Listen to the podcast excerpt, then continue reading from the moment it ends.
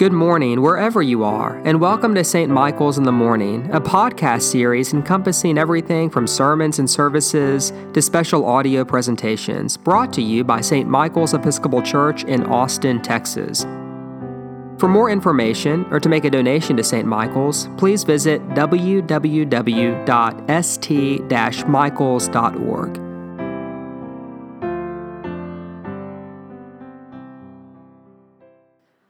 us then lay aside the works of darkness and put on the armor of light. In the name of God, Father, Son, and Holy Spirit, Amen.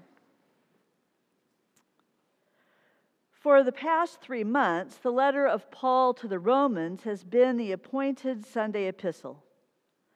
Romans is, without question, the most influential of all St. Paul's correspondence the Anglican bishop and New Testament scholar N.T. Wright says of Romans Romans is neither a systematic theology nor a summary of Paul's life work, but it is by common consent his masterpiece.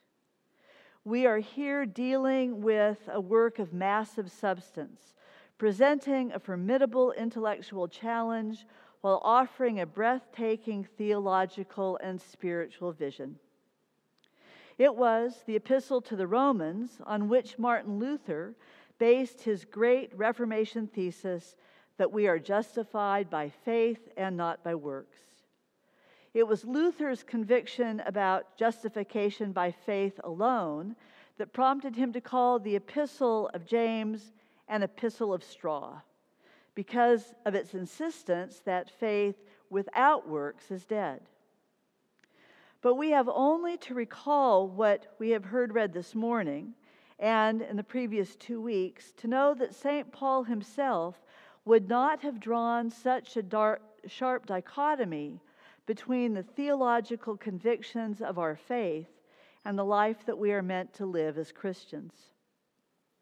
In chapter 12, and in this morning's portion of chapter 13, we have heard what might be the most succinct summary of Christian life in all the New Testament.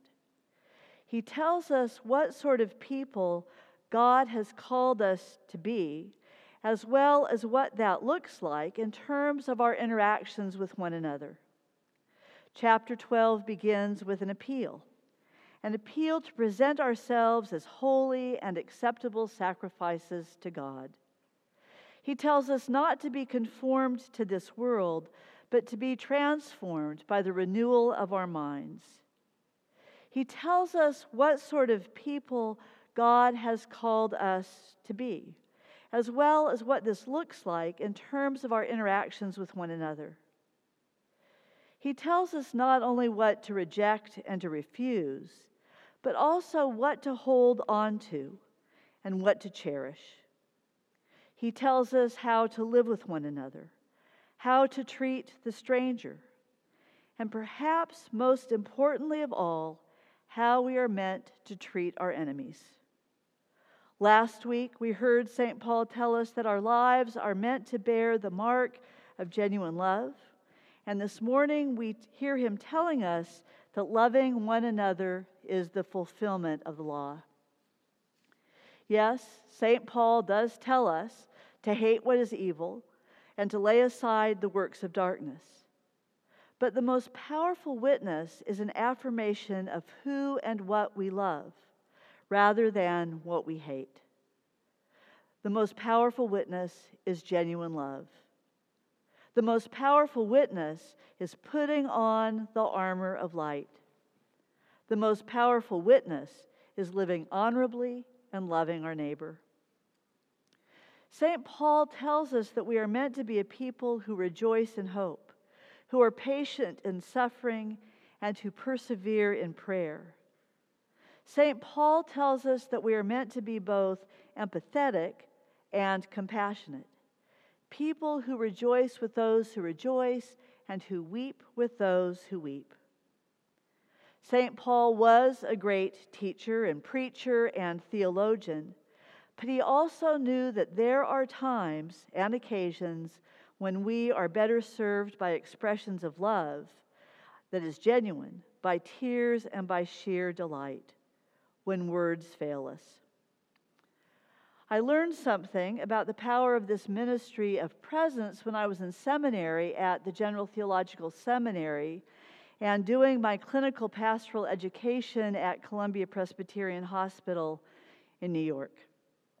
I was serving as a summer chaplain and was called to the cardiac intensive care unit. There, I met several siblings who were in their 60s. Their mother was one of eight children, all of whom were still alive and in their 80s and 90s. This woman was the first of her siblings to be so near death. It was the first time that her children or their cousins had dealt with the impending death of a loved one. Their mother died, and within days of her death, I received a thank you from the family for all that I had done. But all I did, quite literally, was to show up, to show up and to share their sadness at the prospect of their mother's proximate death. During this season of pandemic, it's heartbreaking that so many people have had to die alone in hospitals because loved ones can't be with them, and that loved ones have been unable to visit family members and friends who are in care facilities. Rejoice with those who rejoice, and weep with those who weep. St. Paul reminds us that we are no better than anyone else. Do not be haughty, but associate with the lowly and do not be, don't claim to be wiser than you are. He tells us that we are meant to be generous to those we know and love, but also to those who are strangers. St. Paul tells us that we are meant to be people who speak words of blessing, even to those who are persecuting us. One of my favorite books is My Grandfather's Blessing Stories of Strength, Refuge, and Belonging by Rachel Naomi Remen.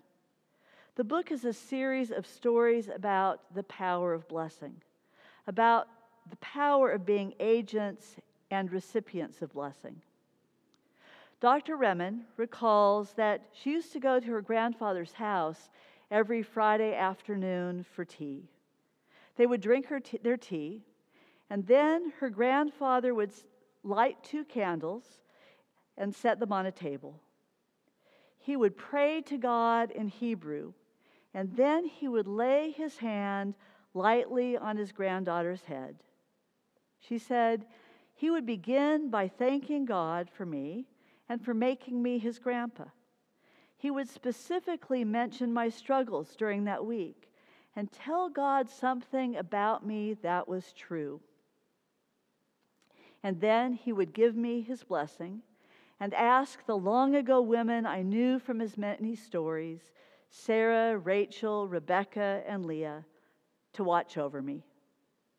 Her grandfather died when she was just seven years old, but she says slowly over time, I came to understand that in some mysterious way, I had learned to see myself through his eyes, and that once we are blessed, we are blessed forever. Being a people of blessing means that we see ourselves and others through God's eyes. Being a people of blessing means that we bless even those who curse us. We bless even those who persecute us. We do not do unto others as they have done unto us, but rather we do unto others as we would have them do unto us. St. Paul tells us to do that which is most difficult of all, and that is to love our enemies. When St. Paul tells us to love one another, when he tells us to love our neighbors as ourselves, he doesn't only have our nice neighbors in mind. Remember the story of the Good Samaritan in St. Luke's Gospel. A lawyer asked Jesus what he must do to inherit eternal life. Jesus asked him, Well, what does the law say? To which the lawyer responded, You shall love the Lord your God with all your heart, and with all your soul, and with all your strength, and with all your mind, and your neighbor as yourself. To which Jesus answered, You're right. Do this and you'll live. But then the lawyer asks, Well, who is my neighbor? And Jesus tells the parable of a man who is robbed and beaten and left to die on the side of the road. The supposedly righteous men, the priest and the Levite, pretend not to see the injured man and go on their way. But the enemy of the Jews, a Samaritan, is the one who stops, has compassion, who binds up the stranger's wounds, and who carries him to a safe place. In the parable of the Good Samaritan, it is the enemy who is the neighbor. So this morning, when we hear St. Paul tell us to love our neighbors, he has our enemies in mind as well. When St. Paul tells us to love one another, when he tells us to love our neighbors as ourselves, he has in mind the love of God which is in Christ Jesus. When St. Paul tells us to love one another, he has in mind what we have heard the last couple of weeks in the gospel readings. And that is, if we want to follow Jesus, we have to deny ourselves and take up our cross and follow.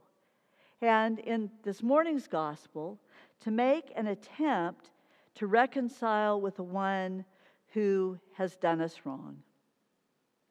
To love one another means reconciliation and forgiveness. To love one another means we love as Christ loved us. To love one another means that we forgive others their offenses. To love one another means that we love even those neighbors who are our enemies. To love one another means that when someone has wronged us, we find a means for reconciliation rather than means for revenge. There is a film from several years ago that can be rented on Amazon Prime that I recommend. The film is Calvary. It's an Irish film set in a little Irish village. In the course of hearing a confession, the local priest is threatened with death by a man in his parish because of abuse he suffered at the hands of another priest when he was a child. The man says that he has chosen his current priest as his victim because he is a good and a kind priest, guilty of nothing. And during the course of the film, we see this priest loving his neighbors, one of whom has threatened his life, and none of whom are really particularly deserving of his care and attention. The film is both a paradigm of Christ and of what loving your neighbor, who may also be your enemy, might look like. Towards the end of the film, the priest is having a telephone conversation in which the subject of sin is raised. He says, well, he's been thinking more about virtue than he has about sin. And so, on the other end of the line, he's asked, well, what virtue in particular? And he says, forgiveness. Forgiveness and reconciliation are at the heart of the gospel. Forgiveness and reconciliation are what Christ has done for us. Forgiveness and reconciliation are how we love one another. Forgiveness and reconciliation are the summary of the Christian life. This is the armor of light forgiveness and reconciliation. Amen.